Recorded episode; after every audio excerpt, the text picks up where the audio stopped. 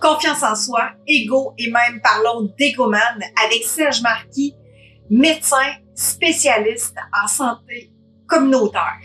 Alors découvrons cette entrevue dans un dynamisme, une humilité et une authenticité hyper touchante. Je m'appelle Hélène Benoît, motivatrice, éveilleuse de ton plein pouvoir d'être toi. Découvrons à l'instant dans l'entrevue Serge Marquis et la confiance en soi.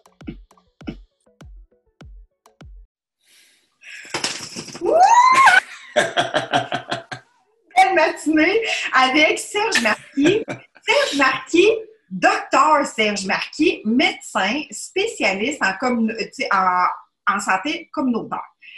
Moi, je trouve, en fait, tout son parcours, dès son adolescence, il a été stimulé par justement l'être humain, puis apaiser la souffrance de l'être humain. Mm-hmm. Il est arrivé de différentes façons. Il est arrivé euh, en étant médecin, mais au-delà de ça, ce qui me touche encore, euh, qui a touché encore un plus grand public, euh, probablement différemment, c'est avec son humilité, sa façon d'expliquer les choses, sa façon simple de connecter avec nous, son écoute, son humour, parce que moi, je trouve qu'il y a une légèreté dans ce qu'il dit, puis la façon qu'il dit. Il est conférencier, conférencier à travers le Québec, mais même en Europe. Il fait, en tout cas, aujourd'hui peut-être un peu moins, mais d'une façon complètement différente, mais il faisait jusqu'à 150 conférences par année. Mais au-delà de ça, il est aussi auteur. Fait qu'imagine tout le portrait de tout ça, puis le best-seller qui a comme fait l'entrée en matière, c'est Pensouillard le hamster. Dans notre mental, comment ça bouge, ça bouge, ça bouge. Il nous a expliqué ça dans son livre Pensouillard le hamster est venu par la suite Egoman. Ego, l'ego dans lequel on le parle, il l'a transformé en Egoman avec des illustrations écrites, mais de façon illustrée pour nos images mentales à nous, afin de comprendre plus facilement comment on deal avec justement notre être humain puis l'ego. Alors, Serge Marquis, il est avec nous ce matin pour nous partager justement sa façon à lui de nous partager l'ego, la confiance, l'estime, l'être humain, comment on peut vivre à travers tout ça, mais avec une légèreté. Alors, Serge Marquis! Bonjour! C'est tellement extraordinaire de te rencontrer, Hélène, avec tout ton enthousiasme, toute ton énergie, euh, cette joie que tu dégages. Alors, c'est avec plaisir que je suis là ce matin. Merci de m'accueillir. Merci, merci à toi. Alors, j'aimerais que tu puisses nous partager, en fait, pourquoi je t'ai approché. C'est que, de un, j'aime la façon dont tu expliques les choses, la façon que tu es, la façon, euh, ton être, en fait, euh, qui, je trouve, rassurant.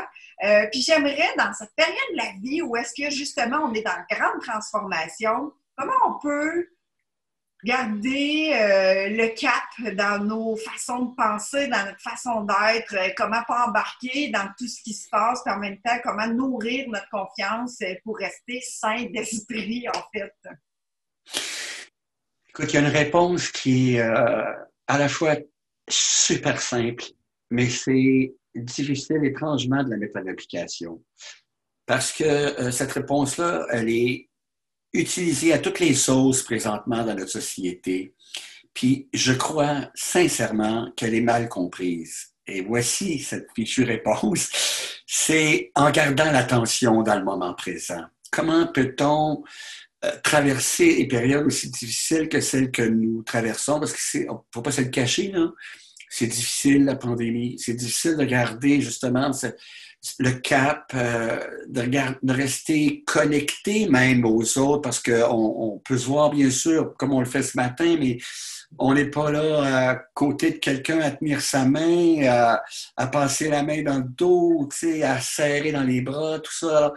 comment faire pour, pour garder, éviter que notre, notre tête devienne tellement pleine de tapage, de bruit, de, de toutes sortes, avec de l'autocritique, je suis pas capable, j'y arriverai jamais, on s'en sortira pas, euh, bon, ou la critique des autres, évidemment, pourquoi ces décisions-là, on comprend rien, bon, etc., etc. Donc, ça, c'est du tapage, là, dans notre tête, c'est du bruit. Et, ce bruit-là, la chose la plus importante à faire, c'est de l'apaiser parce que c'est en l'apaisant qu'on rentre dans le moment présent. Quand je dis que c'est utilisé à toutes les sauces présentement, la notion, le concept du moment présent, c'est associé, c'est galvaudé parce que c'est associé au plaisir, très souvent. Buvez notre bière, vous allez être dans le moment présent. on s'en sert même pour faire de la publicité. Alors que c'est pas ça, être dans le moment présent. Être dans le moment présent, euh, j'ai la chance de rencontrer souvent des jeunes, puis de leur dire dans le moment présent, c'est écouter le prof en classe. C'est ça que ça veut dire. Donc, c'est être simplement conscient de tout ce qui se passe en nous et, surtout du bruit qu'il y a dans notre tête. Puis de pouvoir ramener notre attention, parce que c'est ça, dans le moment présent, sur quelque chose de très, très concret. C'est pour ça que beaucoup, beaucoup de personnes parlent de replacer son attention sur son souffle, sur sa respiration. Parce qu'on respire tout le temps, ça, c'est pas moi qui l'ai inventé, c'est dit euh, par des, sages depuis des siècles. Je fais simplement emprunter leur discours parce que je l'ai appris, puis euh, ça m'a été très utile. Que la respiration est toujours dans le moment présent. Je respire pas dans le passé, Je, respire maintenant.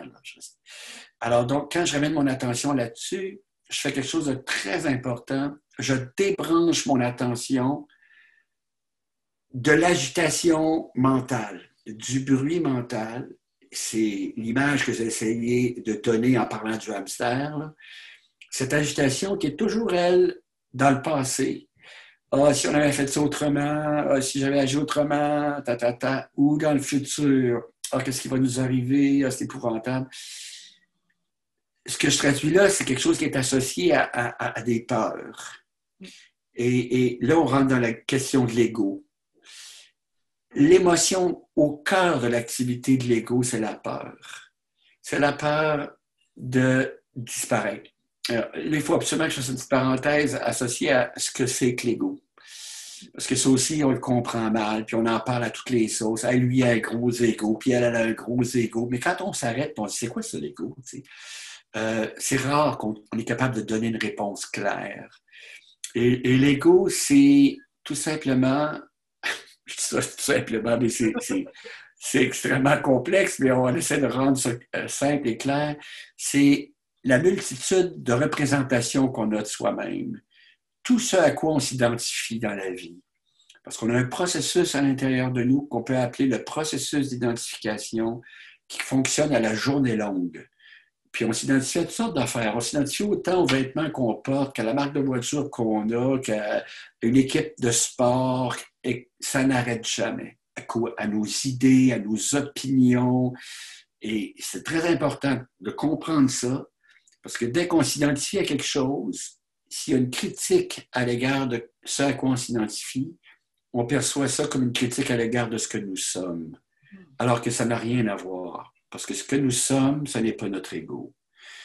Ça, c'est difficile pour beaucoup de personnes de comprendre ça, mais c'est une réalité. L'ego est issu d'un processus d'identification qui est apparu dans notre tête au cours de notre évolution. Puis maintenant, on est piégé par ce processus-là.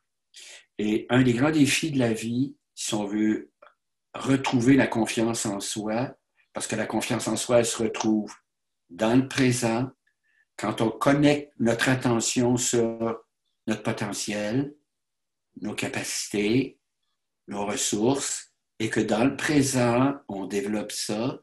Ça ne se développe pas dans le passé, ça, ça se développe dans le présent, une capacité. Si j'ai l'impression d'avoir un, talent dans, dans la peinture, par exemple, ben, c'est en peignant que je vais développer ce talent-là. C'est dans le sport, c'est en, m'entraînant, en faisant une activité qui correspond à ce talent-là que je vais le développer. Dans le présent, encore une fois. Alors, mais pour pouvoir faire ça, il faut que j'apaise mon écho. Parce que mes talents, mes capacités peuvent aussi devenir, euh, à, travers le processus d'identification, quelque chose auquel je m'identifie, et là, je vais commencer à, avoir ce discours mental du genre, si c'est associé à l'ego, euh, ils vont ça, ce que je fais, le tableau que j'ai peint. Euh, je vais-tu réussir dans la compétition sportive à être le meilleur pour gagner la médaille d'or? Ben, pendant que je suis dans ce discours-là, je suis pas dans le présent, en train de faire tout ce qu'il faut pour développer mon potentiel. Peut-être que je ne gagnerai pas la médaille d'or, mais peut-être que je vais la gagner aussi. Ça n'a aucune importance. L'essentiel, c'est que je développe le potentiel que j'ai à l'intérieur de moi. Peut-être que je, ne serai pas, euh, on n'écrira pas des livres sur les peintures que je fais, là, mais je vais réaliser ces peintures-là. et, je vais peu à peu raffiner la capacité que j'ai à peindre. Ça va s'harmoniser davantage. Et ça, là, quand je fais ça, la confiance apparaît. Mm-hmm. La confiance en soi se développe peu à peu à travers tout ce potentiel qui vient au monde dans le présent. J'espère que je suis clair quand je dis ah oui. ça. Oui, oui, moi j'adore ça. Oui, oui. Alors, et, ça, c'est un travail de. C'est très important aussi de dire ça. C'est un travail de tous les instants. Mm-hmm. Parce que l'ego rembarque tout le temps. Il, est associé à des, des choses qu'on a enregistrées très tôt dans notre vie. Malheureusement, il y a des choses parce qu'on était trop jeune, on était trop petit, on ne pouvait pas faire autrement. On a confondu des affaires. Et ce pas la faute de nos parents. On peut avoir les meilleurs parents du monde, on peut avoir les meilleurs professeurs du monde.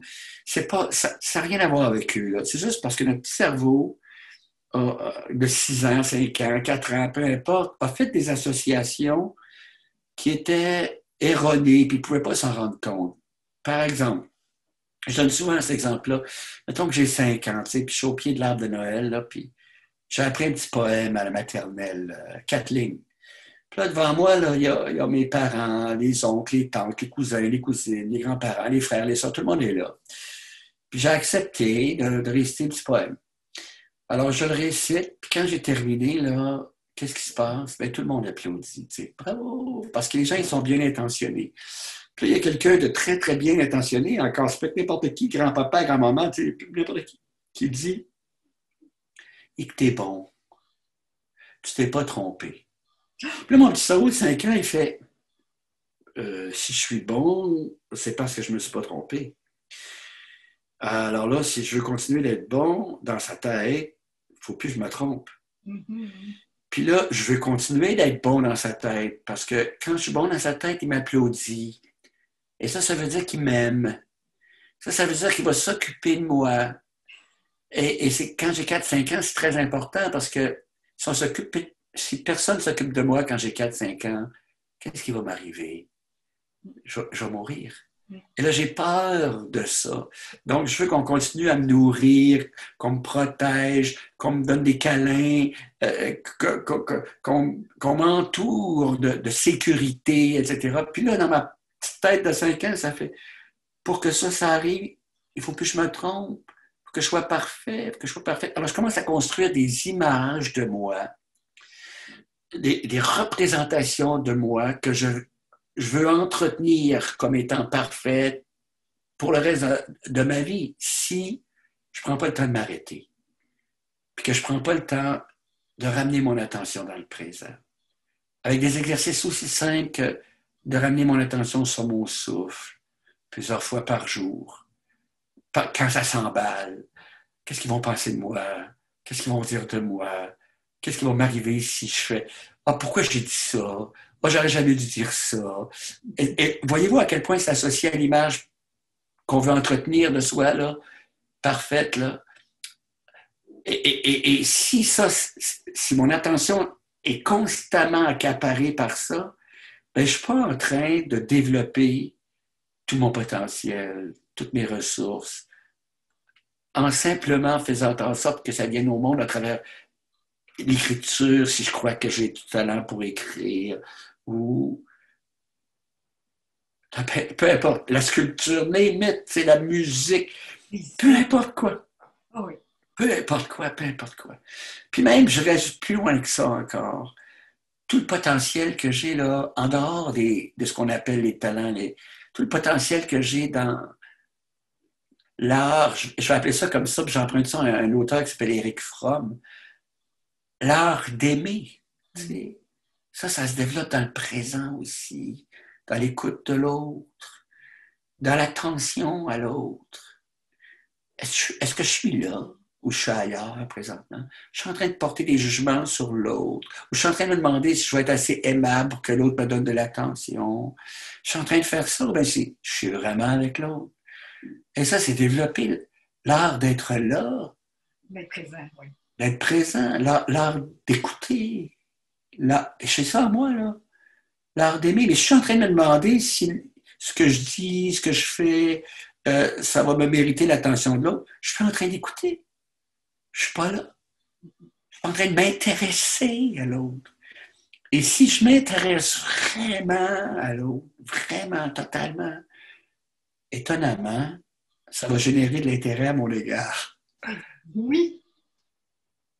Et ça, je ne suis pas dans les coups, là. Je suis pas en train de me dire, je suis assez intéressant, est-ce que je suis assez gentil, assez beau, assez fin, assez intelligent, assez ci, assez ça. Non, je suis en train de m'intéresser, juste m'intéresser. qu'est-ce que tu veux dire? Je pense que j'ai compris. Parle-moi de ça. Encore plus, j'aimerais savoir plus long là-dessus. Mais là, et, ça, ça se développe dans le présent. Puis ça, ça donne de la confiance. De, de sentir que je suis capable de faire ça j'ai beaucoup parlé avec une seule question. ben oui, mais c'est parti. en fait, il y avait seulement une question, une ligne directrice. il y avait seulement une ligne directrice pour justement nous partager davantage. Mais je vais, je vais revenir. Parle-en donc encore plus. J'aime ça. J'aime ça parce que justement, euh, tu sais, ce que tu parlais tantôt en introduction sur, euh, tu sais, dans les moments qu'on vit présentement où est-ce que euh, c'est plus difficile, c'est une transformation, mais tout ce qui est là présentement était là aussi avant. Euh, tu sais, dans notre brouillard de notre mental, il était là aussi avant. Alors, euh, c'est oui, dans un moment plus difficile comme on vit présentement, mais c'était déjà tout là. Alors, tout ce que euh, M. Marquis, tout ce que Serge parle aujourd'hui, c'est aussi applicable dans notre quotidien de tous les jours, même quand ça va très bien. C'est tellement important ce que tu dis, Hélène, parce que ça, c'est une chose à laquelle on m'a beaucoup demandé de réfléchir. beaucoup de gens m'ont posé des questions là-dessus euh, depuis que la pandémie a commencé. Euh, qu'est-ce que vous pensez qui va arriver après? Puis moi, je remonte toujours la chose la plus importante, c'est est-ce qu'on a retiré des leçons de ça? Euh, mais fondamental, parce qu'il y a une chose qui existait déjà avant la pandémie, qui m'inquiétait beaucoup. Puis encore là, je n'ai rien inventé là-dessus. Il y a, ce, philosophe montréalais dont j'aime beaucoup les travaux, qui s'appelle Charles Taylor, que je cite partout, partout, et qui disait qu'un des plus grands, des plus graves problèmes de la modernité, c'était la montée de l'individualisme, du narcissisme, du moi, moi, moi, moi, moi, moi, moi. Et ça, c'était là avant la pandémie. Et puis dans la pandémie, ce, qui est à la fois difficile à faire, mais important à faire, c'est de, redécouvrir à quel point on est des êtres de relation, des êtres de connexion, et que c'est en apaisant le moi, moi, moi, moi, l'écho qu'on peut retourner dans la solidarité, dans le soutien. Parce que dans l'activité de l'ego, je suis en train de faire comme si j'avais l'hamster dans ma tête, dans, l'activité de l'ego, euh, il y a une autre personne que j'aime beaucoup citer. Moi, j'aime bien citer mes sources parce que j'ai beaucoup appris des gens dont je lis les livres ou que j'ai écouté en conférence, etc. Puis il y a un gars qui s'appelle Richard Moss, un médecin américain, et qui disait que la plupart du temps, notre mental, il était dans quatre cadrans. Euh, le, premier cadran, c'est des jugements sur soi-même. Je ne serais jamais capable, je n'arriverai pas. Euh, pourquoi j'ai fait ça? J'aurais jamais dû ce que, ce que je disais tantôt. Ou des jugements sur l'autre. Garde le don, lui, garde la don, elle. Puis il y avait toutes sortes de mots pas très gentils qu'on peut ajouter autour de ces phrases-là, là, des jugements critiques sur l'autre. Donc, les deux premiers cadrans, jugement sur soi, jugement sur l'autre. Puis les deux autres dans le passé ou dans le futur. Ah, si j'avais fait ça. Ah, si j'avais eu un meilleur professeur. Ah, si, si, ma première blonde m'avait écouté. Ah, si mon premier chum avait été plus euh, compréhensif dans le passé ou dans le futur. Ah, regarde, ça, n'arrivera jamais, cette affaire-là. Je ne serai jamais capable de faire ça. Je le sais. J'ai essayé deux fois. Bon, ça, c'est dans le futur. C'est des jugements sur soi. Ou l'autre, la même affaire. J'en ai donné des exemples.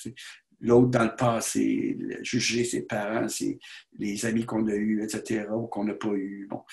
Et puis dans le futur, la même chose. On ne comprendra jamais, je ne serai jamais. Bon. Euh, et, ça, c'est l'agitation mentale. Et, c'est pour ça que c'est important dans la période de, pandémie de revenir dans le présent, puis d'observer cette agitation-là. Ces mots-là sont tellement importants. D'observer cette agitation-là dans la bienveillance. Ah, regarde, je suis encore en train de me critiquer. Ou je suis encore en train de critiquer l'autre. C'est sûr qu'il y a des décisions qui sont prises, des gestes qui sont posés, des choses qui sont faites qui demandent un ajustement. Mais l'affaire qui est normale pendant la période actuelle, c'est normal d'avoir peur. Parce qu'on ne connaît pas cette bébite-là.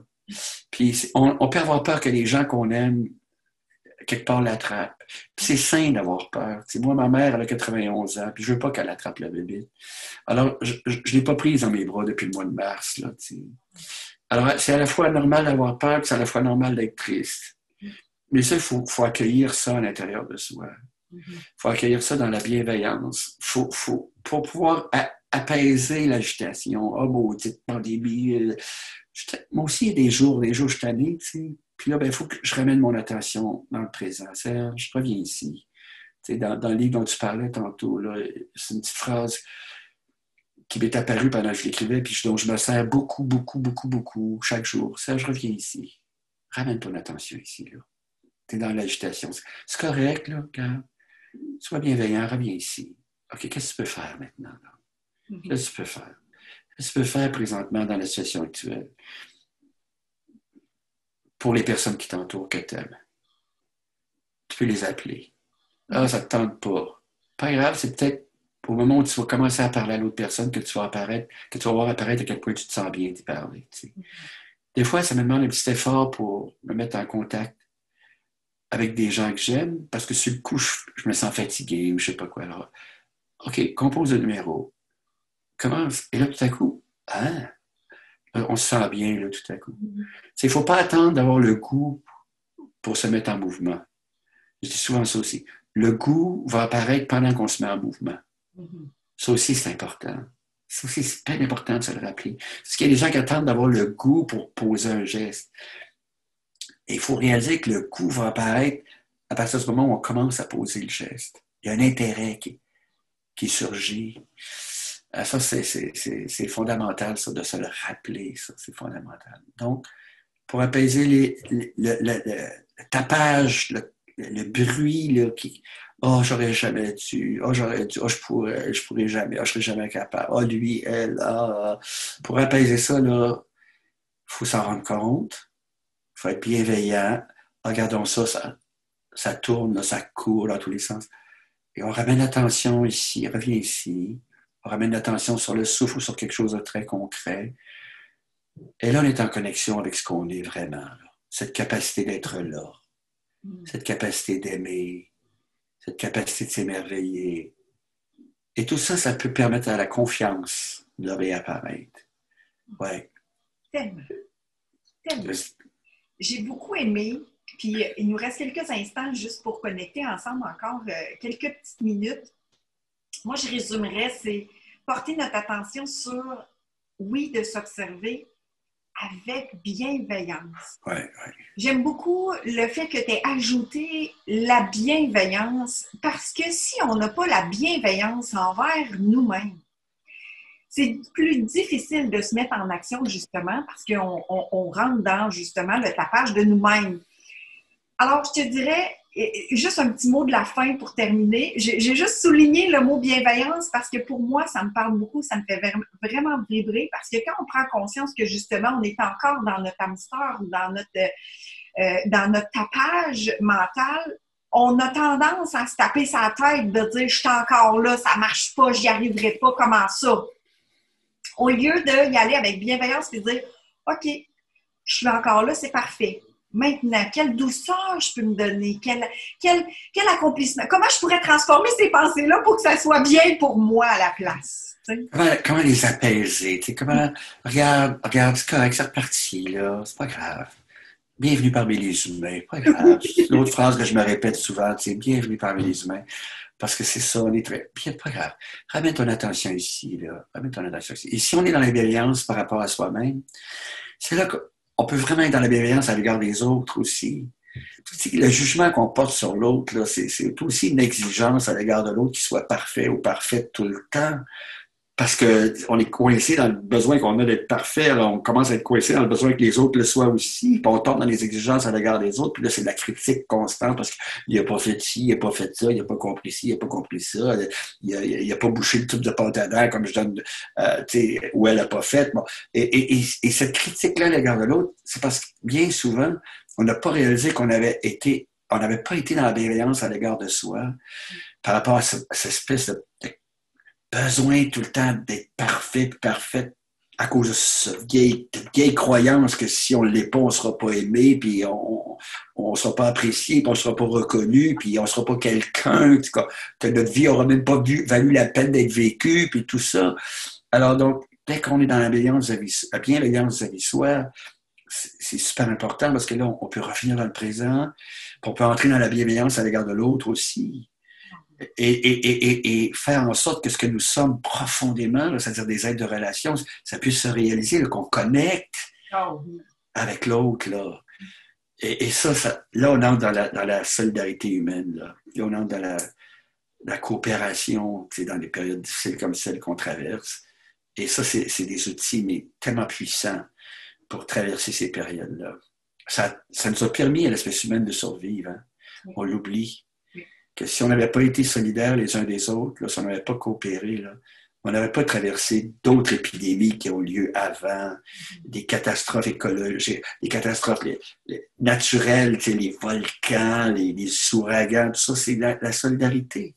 C'est la coopération qui a permis de traverser ça. C'est l'apaisement de tout ce qui est lié à l'ego, qui fait que, OK, OK, non, c'est correct, c'est correct. Et là, on, on apaise ça, puis là, on entre dans la connexion et la solidarité, la coopération. ça permet d'avoir confiance en, ce que nous sommes, soi et l'autre, confiance en l'autre aussi. Mm-hmm. Et c'est là que la connexion se réalise. Oh, tellement. Puis je vous dirais, la connexion, on, on peut voir ça très grand. Commencez par les gens autour de vous. Exact. Avec toi-même et les gens autour de vous. Mm. Après ça, éventuellement, élargir. Mais commencez par soi la connexion avec soi, la connexion avec les gens qui gravitent autour de vous. Et après, vous agrandirez quand vous serez en confiance dans ce milieu-là, de plus grand et plus grand et encore plus grand. Apaiser le moi, moi, moi, moi, moi, moi, moi, c'est ça. C'est ça. C'est devenir soi-même complètement, si on apaise ça dans tout son potentiel, dans toutes ces capacités qu'on a nommées, d'être présent, d'aimer, de s'émerveiller, tout ça. Et là, on entre vraiment dans ça chez l'autre aussi. Enfin. Oh, merci de ce magnifique message que pour moi, ça me fait vraiment vibrer ces paroles de justement apaiser euh, notre mental, de s'observer, s'accueillir, être dans la bienveillance de soi-même, respirer. respirer. On est souvent justement euh, dans un. on, s'oblige, notre, hyper-perfectionniste, laissons tomber pour reconnecter avec soi, pour justement briller qui on est. Alors, je te dis. dans son essence. Oh oui, tellement. Dans son essence. C'est toute, toute, toute Parce que respirer, c'est amener toute son attention sur le souffle. Puis si ça n'était que deux ou trois secondes, là, parce que c'est des fois difficile parce que ça repart, c'est déjà, c'est déjà trois secondes très précieuses là, pour soi. Puis des fois, je dis, c'est un peu prétentieux peut-être, je ne sais pas, mais pour soi, mais pour l'espèce humaine, puis pour la, vie sur cette planète. Ces trois secondes-là ah sont super précieuses. Ah Alors faisons-le ensemble quelques instants. On inspire. L'attention ici, là, trois secondes. Ça, c'est trois secondes. Est-ce que vous avez senti cette connexion-là tous ensemble, avec nous, avec toi, avec l'espèce humaine? En tout cas, moi, je l'ai senti parce que je trouve ça tellement connecté, tout ça. Il y a plein de gens qui sont en ligne avec nous autres. On a eu plein de commentaires. On prendra le temps de leur relire. Je vais vous mettre les liens, justement, des livres que euh, Serge a été auteur euh, Lego Man, euh, le pensouillard, euh, le hamster, pensouillard, le hamster, qui, qui pour moi m'ont fait vibrer et j'espère pour vous aussi. Puis si vous faites quelques recherches sur Internet, euh, sur YouTube ou sur... Il y a plein d'entrevues. Serge est présent beaucoup dans les médias radiophoniques, vidéos, entrevues à certaines places où est-ce que son message est véhiculé encore de, du hamster, du pensouillard, le hamster. Il est présent, il est présent avec nous, il est connecté avec nous. Merci de ce cadeau que tu m'as offert aujourd'hui. Hélène, c'est moi qui te remercie. Je peux-tu me permettre une dernière petite chose? Parce qu'il y a un tout petit livre qui est paru il n'y a pas très longtemps qui s'appelle Papa. Papa, oui. Et, dans la période qu'on traverse, c'est un livre jeunesse, mais quelqu'un m'a dit c'est pour les, les, 5 à 105 ans. Et, c'est un petit livre. Dans la période qu'on traverse, il y a beaucoup d'enfants qui perdent leurs grands-parents, d'autres qui perdent leurs parents. Puis peu importe l'âge qu'on a, dans une période là, on est confronté à ça. c'est un tout petit livre avec des illustrations d'un ami maintenant, Gilles Rapaport, qui euh, répond à la question en toute humilité. Oui, il est papa. Et, il y a tout un cheminement entre un enfant puis euh, quelqu'un qui essaie d'apaiser, de, consoler cet enfant-là. Alors, c'est un autre petit bouquin qui s'appelle Papa qu'on trouve dans toutes les librairies présentement. Qui parle de le deuil. Oui. Et qui est la recette l'amour. Oui, exactement. En fait, euh, je me souviens pas de la petite phrase avant, mais ça disait simple comme l'amour, en fait. Exact, exact. Oui, il vient de sortir au mois d'avril, je crois. Exactement. En fait, il est arrivé au Québec en juin. Alors, il vient tout juste, tout juste euh, d'apparaître. D'apparaître. Puis, euh, comme ça, je disais, j'ai vu, j'ai vu quelques, quelques informations là-dessus. Ça va être ma prochaine lecture pour en parler. Euh, je, je, vais mettre le lien aussi de ton site où est-ce qu'il y a le lien sur ce livre-là. Puis, euh, merci, c'est un cadeau extraordinaire. Merci beaucoup, Serge. Merci, Hélène. Puis, euh, bravo pour le travail que tu fais. Vraiment. Merci beaucoup. Alors, oh, euh, je fais un gros câlin. Oh oui! bye, bye. Bye. Merci beaucoup. Merci, Serge.